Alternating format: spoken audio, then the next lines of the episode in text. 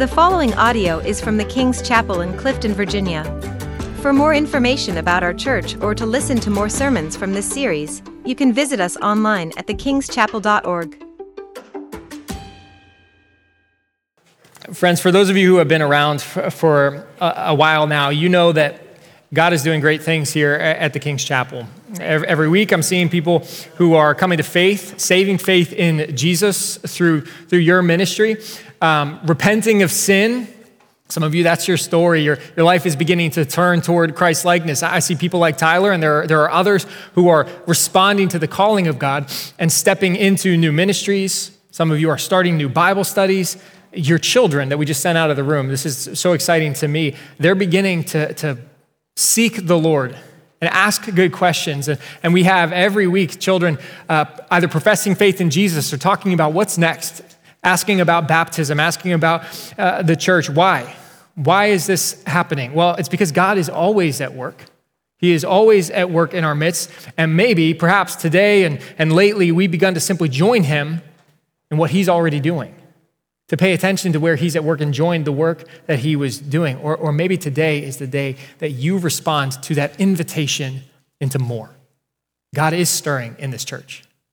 Do you sense it? Do you perceive him at work in our midst? God is at, at work pouring out his love on us here as, as we're joined to the momentum of his movement. It's one thing to minister in our own strength and to just do our best and, and do the next program and the next thing and, and be overwhelmed and overburdened. It's an entirely different thing to simply step into the momentum of God's movement and participate in the work that He is doing in His power and in His strength. But here's the thing as excited as I am about the work of God here at the King's Chapel, and I am, I am very excited. There's a church in the scriptures that we'll look at over the coming months that, that has all that going on and then some. It's far beyond anything that's happening so far here at the King's Chapel. Compared to this church, we are like the JV, or even worse, we're like the freshman team.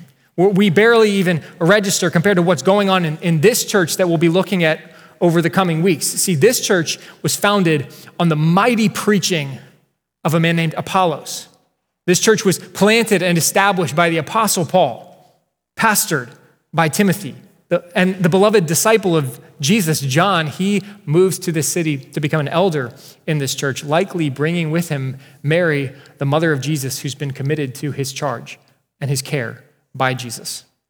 The Gospel of John is finalized and distributed from this church. The, the letters of 1st and 2nd Timothy and a letter from Jesus himself in Revelation are addressed to this church, all commending their faithfulness and yet calling them back to a renewed, unified love for Jesus in response to his love. Next week, that's what we'll, we'll, begin to look at. We'll be going uh, chapter by chapter, verse by verse through the book of Ephesians. But this week, what I want to do is simply look at the beginning of this church in Ephesus, the church to which this letter is addressed. And I want to look at the birth of the church. I want, I want to ask you to turn with me to Acts chapter 18 and Acts chapter 19, because this story really flows from the end of 18 through 19.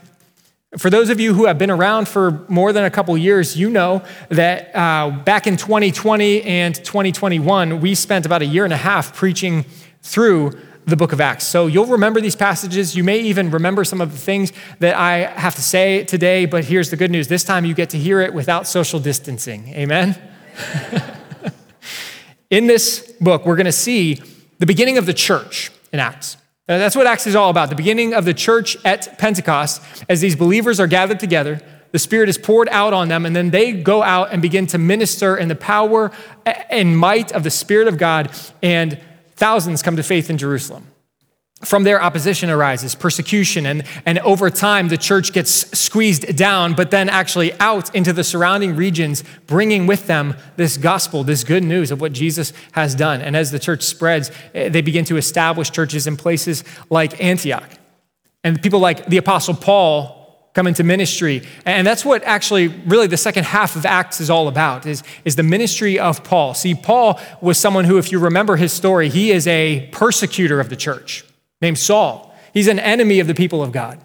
He's going from place to place, and in his religious zeal, he is in opposition to the gospel, to Jesus and his followers. But remember what happens to Paul as he's journeying to basically make life very difficult for Christians. He gets struck down off his horse, stopped in his tracks, is confronted by the living Jesus, and his life is dramatically changed. Changed so much that he becomes the leading missionary of this Christian movement. This great apostle who, who goes and plants churches everywhere he goes. And so, what, what I want you to see as we fire up his second missionary journey is, is this is what the life of Paul was like for years on end.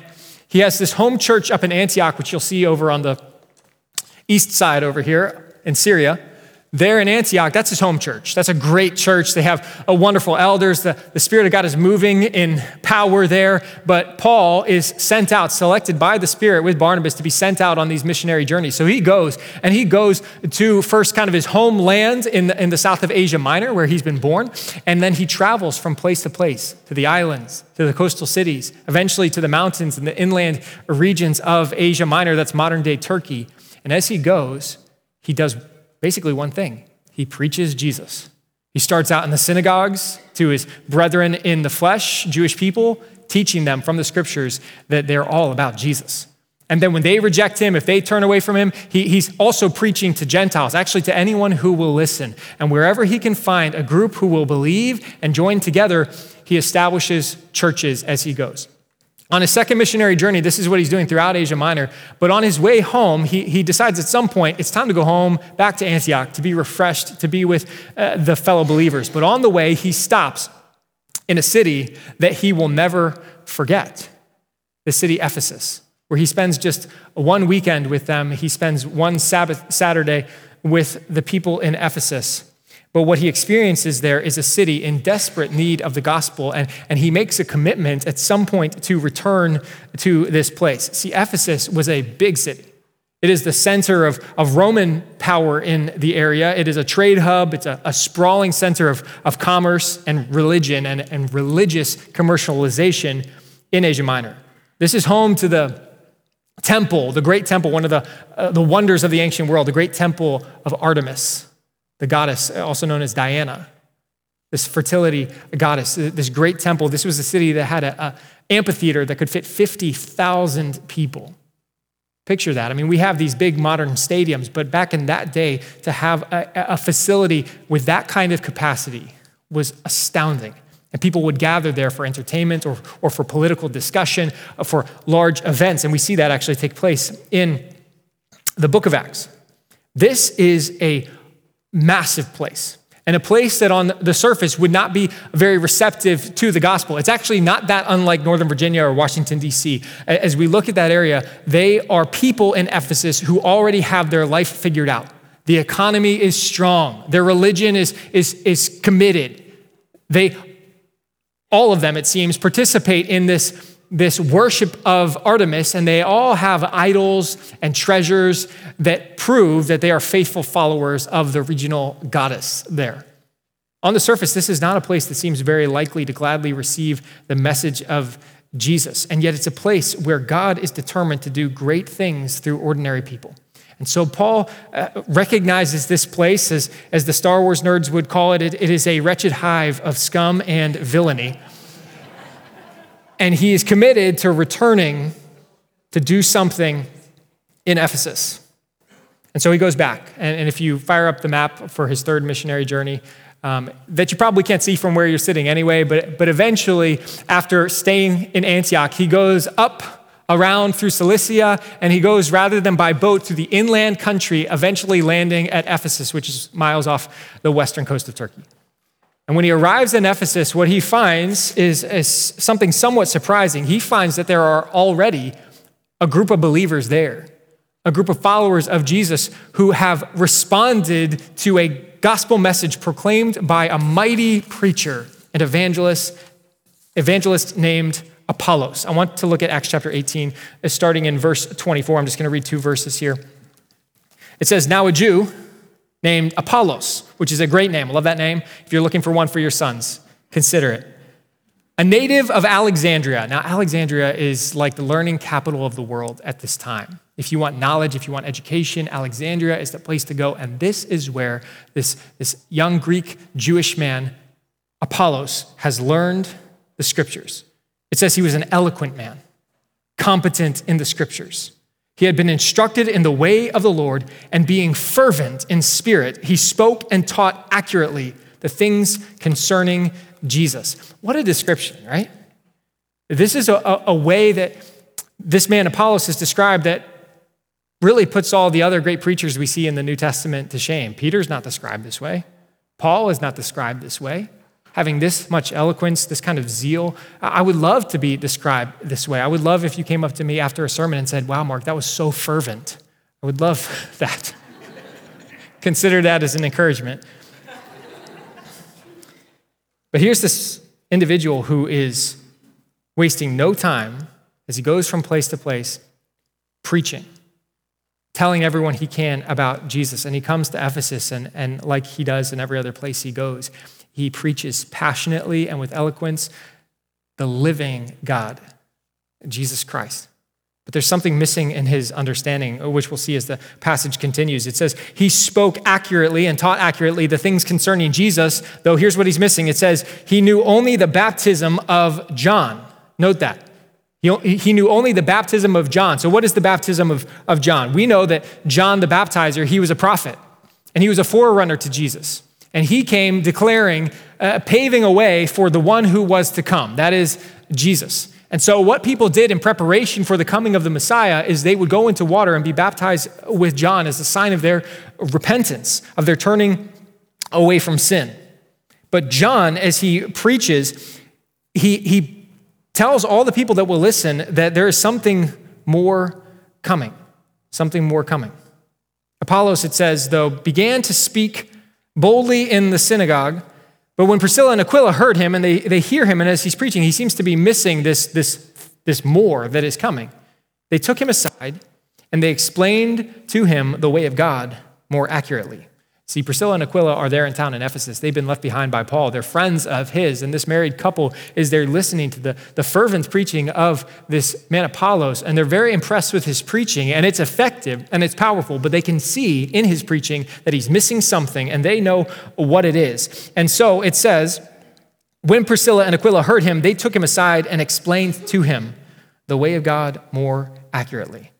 Here, these friends of Paul staying behind, hearing this young man preach in Ephesus. They see some things that he doesn't yet understand. And so they, they type out some critical emails to him.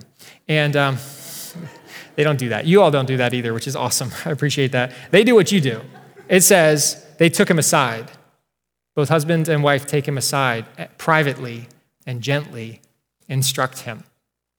Now, this is a great model for us. I'm grateful that our, our church is this way. I have people in my life like this, people who will pull me aside after a sermon and privately encourage and admonish and, if necessary, correct me or offer some additional helpful insights, things that I might have missed or, or might have uh, stumbled in my speaking over. And, and so people will do that for me often. And I, I love that I have people like that in my life who don't just sit here and think, well, whatever Pastor Mark says. No, they search the scriptures and when necessary, bring correction or addition uh, to these messages. This spiritual mother and father, they come to Apollos and they don't criticize him. They don't say, step down. They stop preaching. They connect with him and they correct him. And even better, he listens to their correction eagerly, humbly. Uh, now, I want to ask you this morning do you have people like that in your life? People that have permission to speak the truth, even when it's hard to hear, into your life, to correct things where they're off to, to uh, maybe encourage you in a different direction? Do you have that kind of person or people in your life? And, and maybe an even more important question when people come to you with a correction or a critique, how do you respond to it? Do you respond with humility? Do you accept uh, or at least consider what people have to say? Or do your walls immediately go up in defensiveness? There's a picture here in Apollos of someone who's supremely gifted yet apparently has the humility to receive correction from people who are more mature, more seasoned in their faith, and who have more experience in particularly the work of the Spirit, which we're going to see in just a moment. It says then about Apollos in verse 27 when he wished to cross to Achaia, the brothers encouraged him. And they said, Go for it. They, they encouraged him and sent him out. And it says they wrote to the disciples who were there to welcome him. And so he moves to some of the coastal towns. Eventually, he will land at Corinth. And it says, When he arrived, he greatly helped those who through grace had believed. I want you to picture some of these immature churches just trying to get their start, and preaching's hard. And here comes this gifted preacher, and he steps in, and he's able to support and encourage and build up these small congregations that are beginning to grow. For he powerfully refuted the Jews in public, showing by the scriptures that the Christ was Jesus. And so he's been preaching in Ephesus. Apollos leaves behind this preaching ministry that he's established in Ephesus and he moves on to preach Jesus in the surrounding countryside, powerfully telling the Jewish people, especially, that this word, this Bible, is all about Jesus. That the Old Testament, from cover to cover, is about Jesus. And they hear it. And many of them hear it gladly. Now, now here's the question though. As we look at this discussion of Apollos, and we consider what Priscilla and Aquila pulled him aside to tell him, it would cause us to wonder what was missing from Apollos' teaching? What was he lacking in his understanding? What did he not know? It's kind of the key interpretive question of this passage, isn't it? And what it clearly says, and what it reveals, and we'll see that as the passage continues in chapter 19, is that he only knew the baptism of John. And what he appears to be missing is an understanding of what occurred at Pentecost back in Jerusalem. This will become clear as we see what happens next. But what's clear is that there's a difference in Scripture between the baptism of repentance that John, that John brings and the baptism that Jesus brings. John knew this. John the baptizer, he says it this way in Matthew 3:11. He says, "I baptize you with water for repentance, but he who is coming after me is mightier than I, whose sandals I am not worthy to carry. He will baptize you with the Holy Spirit and fire." John 133. I myself did not know him, but the one who sent me to baptize with water told me, The man on whom you see the Spirit descend and rest, that's Jesus, is he who will baptize with the Holy Spirit. Mark 1 8 says, I baptize you with water, but he will baptize you with the. That's right. Luke 3:16, John answered them all, saying, I baptize you with water, but he who is mightier than I is coming, the strap of whose sandals I'm not worthy to untie. He will baptize you with the Holy Spirit and fire. And if you think this is just John's idea, something he came up with, listen to what Jesus says about himself in Acts chapter 1, in verse 4 and 5. It says, While staying with them, the disciples, this is resurrected Jesus, he ordered them not to depart from Jerusalem, but to wait for the promise of the Father, which he said, You heard from me. For John baptized with water, but you will be baptized with, or in, the Holy Spirit not many days from now. And you will receive power when the Holy Spirit has come upon you. And you will be my witnesses in Jerusalem and in all Judea and Samaria and to the ends of the earth. So, scripture is pretty clear. John brought a baptism in water for repentance, but Jesus would baptize with his spirit and with power. And that's exactly what happens. In Acts at Pentecost, God's Spirit fell upon 120 believers who were gathered together praying in an upper room, and they went from being timid, scared, fearful followers to bold, empowered witnesses. They pour out in the streets after the Spirit comes upon them, praising and pray, uh, praying to God in languages they've never learned or known, and they begin preaching the word in the common languages with power and boldness. They prophesy. They speak forth as, as God gives them utterance, and, and they proclaim Jesus. And, and what happens? Thousands come to faith in Jesus. Thousands within days. The church grows at a monumental rate. Apollos has been preaching in Ephesus, and he's been preaching Jesus, and he's been doing it well, but there's something missing. And if the people of Ephesus have been primarily hearing uh, from Apollos, what aspect of their understanding might be missing? I think we'll see that in a moment. Apollos leaves town, and now Paul arrives. And he arrives and he finds believers there, and he arrives to strengthen uh, Ephesus and to further establish a church there in Ephesus. And he's going to stay here and teach for almost three years. This is the longest time that the missionary Paul spends in any city during his journeys. And so I want to keep reading in Acts chapter 19 because this chapter division between 18 and 19 is, is really a bad chapter division. You should know as we read the scripture that the word of God is, is inspired by God, but these chapter and verse numbers are not. They're added in later by humans trying to make a, it helpful for us. But here they just totally interrupt the flow of this passage. what's been taking place in Ephesus and what takes place next. So keep that in mind when you're reading through your one year Bibles. Uh, go back as you're going through these reading plans and see what happens before. And then look and see what happens next. It may give some additional context. But it says that it happened that while Apollos was at Corinth, Paul passed through the inland country and came to Ephesus. And there he found some disciples. Now, there are some who, Bible commentaries and maybe even some of your study notes, who would say that, that these were disciples of John, not disciples of Jesus.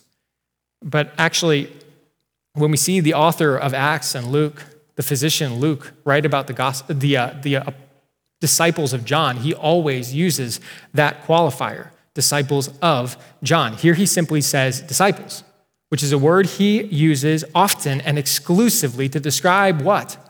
Christians, followers of Jesus. So Paul sits down with this group of disciples that he finds in Ephesus, this small group of believers. It's about a dozen people. And seeing that they believed in Jesus, I want you to picture yourself in, in a room that fits maybe a dozen or so people. And he sits down with them and he's talking to them about the scriptures. He talks to them about this belief that they have in Jesus. And seeing that they believed in Jesus, he asks them a question. He says to them in verse 2 Did you receive the Holy Spirit when you believed? And they said, No. And they say, We haven't even heard that there is a Holy Spirit. Now, had they, they really not heard of the Holy Spirit? Now, if, if they studied the Old Testament, the prophets talk about the Holy Spirit often. In fact, John the Baptist, who uh, has been preaching ahead of time, the precursor to Jesus, he, as we just saw, talked about the Holy Spirit often. So when they say, we haven't even heard that there is a Holy Spirit, what they seem to be completely aware of is not of Jesus, but that the Holy Spirit would come to indwell believers, to empower believers for ministry. Again, they seem completely unaware of Pentecost and the way in which the apostles and other believers received the Spirit. And Paul says to them in verse 3 Into what then were you baptized? Into what? Meaning, into what medium? Into what substance?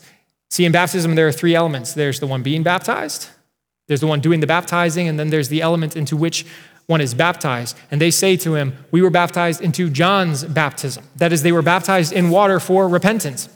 And Paul says to them, John baptized with the baptism of repentance telling the people to believe in the one who was to come after him, that is Jesus. And on hearing this, they were baptized in the name of the Lord Jesus. Now, this is, as far as I know, the only account of rebaptism in Scripture. There's no indication that the apostles were ever rebaptized in the name of Jesus, yet we do know that at Pentecost they did receive a baptism a baptism of fire. And here, these men, having believed in Jesus, having their understanding strengthened, they are baptized in the name of Jesus. And I want you to see what happens next. Verse 6 And when Paul had laid his hands on them, the Holy Spirit came on them. And they began to speak in tongues and prophesying. There were about 12 men in all. So picture yourself in the room as this happens. For some of you, this would be really exciting. For others, it would be really overwhelming and uncomfortable. Actually, I think all of you, all of us, would be overwhelmed with the tangible presence and power of God in that place. Paul begins to pray and lay hands on them. And then something they've never seen, something they've never experienced, something that, that did not come through the suggestion of Paul or any tricks begins to happen. The Spirit of God manifests tangibly in that place. They can feel the power and the presence of God in that place. Not only can, can they sense his presence upon them, they begin first with a whisper, and then a trickle of words, and then speaking out loud. They begin to speak in languages that they've never learned, that they've never known. And they begin to pray and praise. And as they're praying and praising in these unknown languages, uh, some of them begin to speak out in languages they do know prophecy to speak forth in, in human terms what God is spontaneously bringing to their minds. And, and this, this room becomes loud with the sounds of pray, prayer, praise, proclamation, and prophecy. They can't help but speak out for no one else's edification but their own, for no sign to anyone else but for those that are in the room. It says that they prophesied. And, and here, on the foundation of Apollos' teaching, suddenly the Holy Spirit of God empowers them in a supernatural way, in a way that they've never experienced. And here, In this way, the beloved church of Ephesus begins. On that day, some 2,000 years ago, the Holy Spirit fell upon the believers in Ephesus, filled them, empowered them to be his witnesses, just as he had at Pentecost, just as he had in, in Samaria to believers, just as he had in the household of Cornelius to Gentile believers, and now here again to the Ephesians. Why? Why? Why was it necessary for the believers to have this kind of experience here, to be filled with, immersed in the Holy Spirit? Here's why. Jesus says why. He says, You will receive power when the Holy Spirit has come upon you, and you will be my witnesses in Jerusalem and in all Judea and Samaria and to the end of the earth. Why did this take place?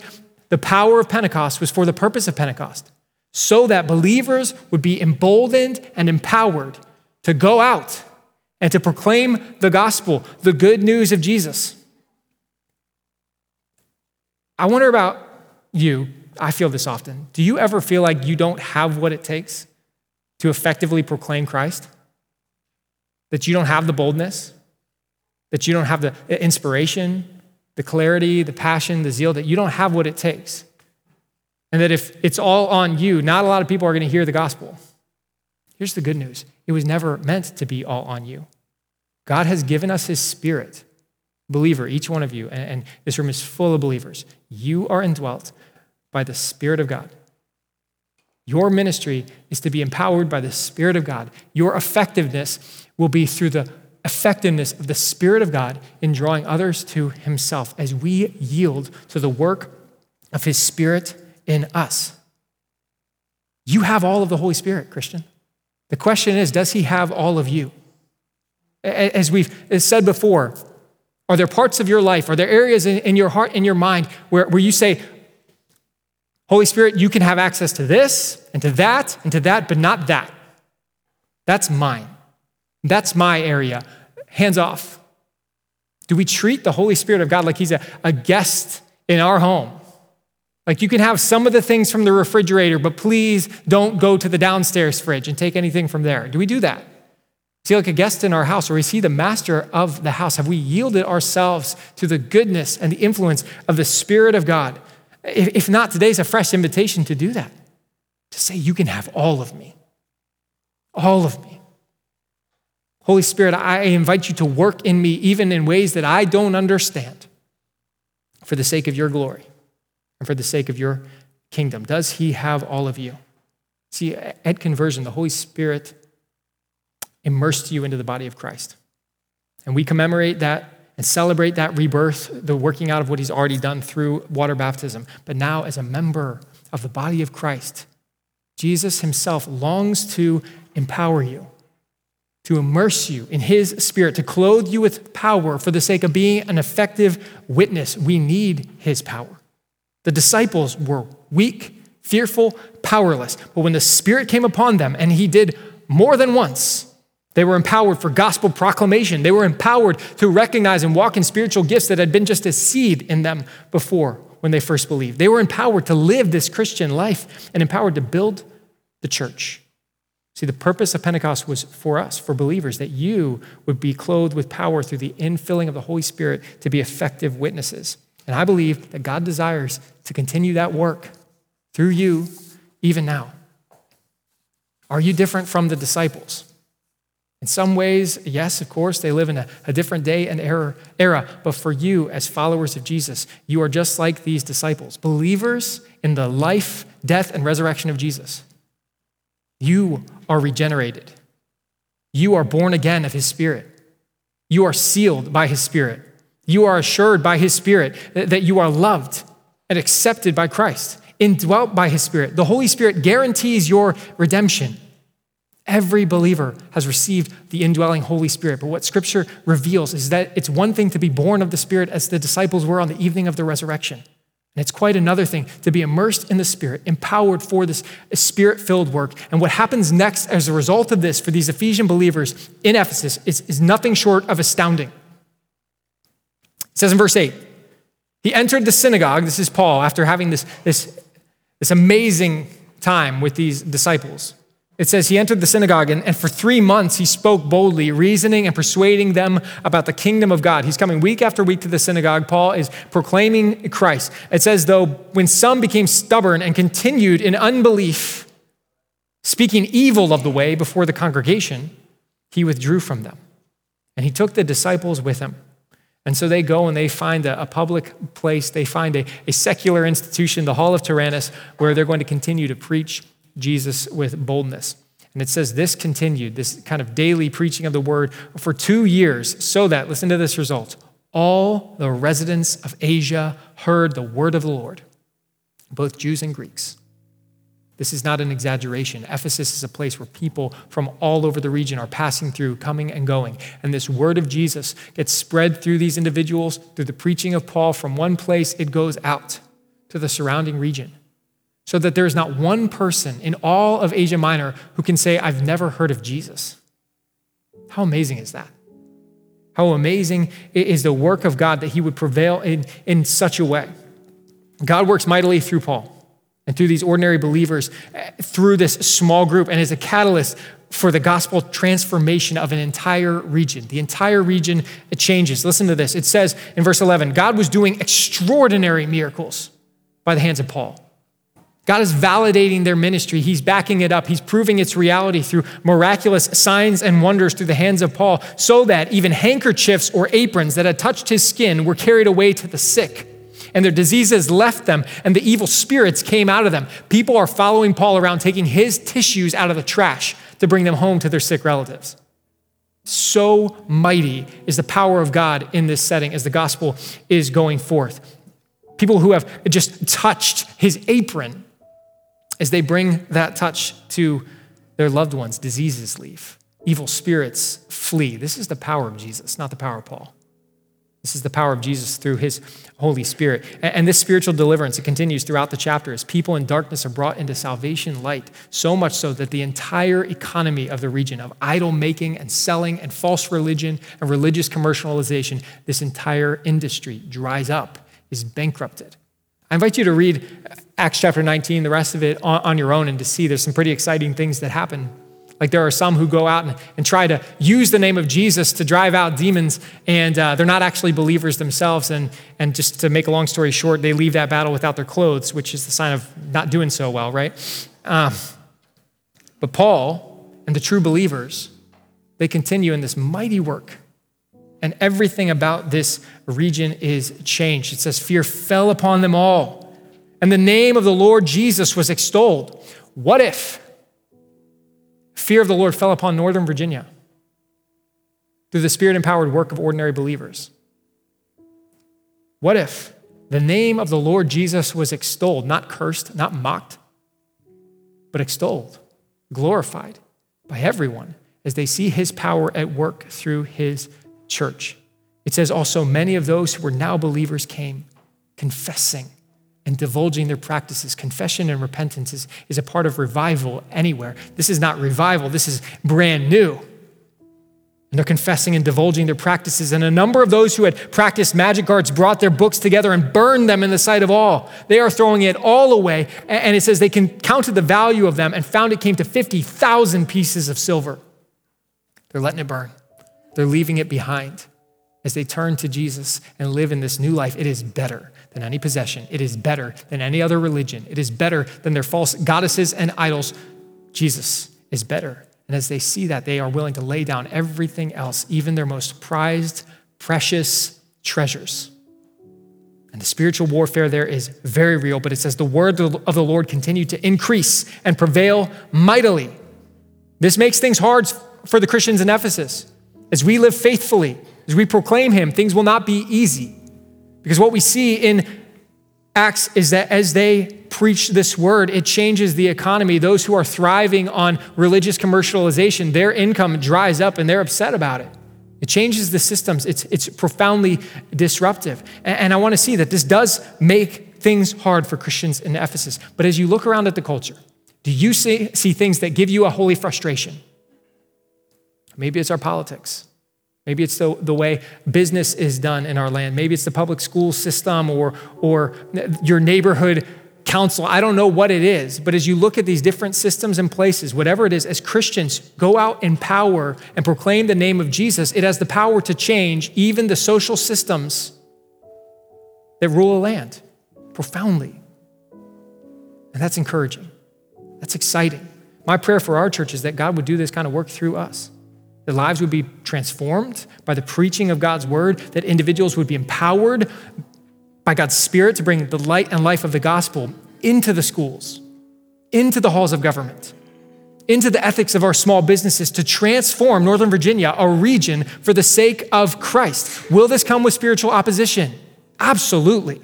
And the more intense that opposition is, you can be sure that that will be in direct proportion to our zeal for the Lord and our pursuit of His mission. We can expect it.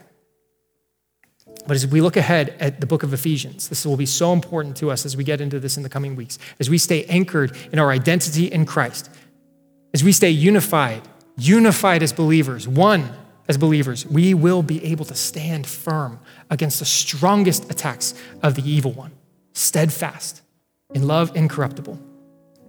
I want to invite the band up. We're going to respond through worship as we conclude. But I want to say to you, some of you may be like the believers in Ephesus in Acts chapter 19. You've not even heard there was a Holy Spirit. Your, your Trinity has been Father, Son, and Holy Bible. And today is an invitation for you to consider that God Himself has indwelt you, believer, by His Spirit. Would you yield to Him? If you want that, pray. Speak to your friend and Lord Jesus and invite Him to fill you with His Spirit, to empower you for His work. Ask Him to and believe by faith that you have what you've asked for, and then begin to live it out, walk in it. If you're not a believer in Jesus and you're confused about all this Holy Spirit talk this morning, I would simply say this is the word for you. You have been drawn here this morning by His Holy Spirit.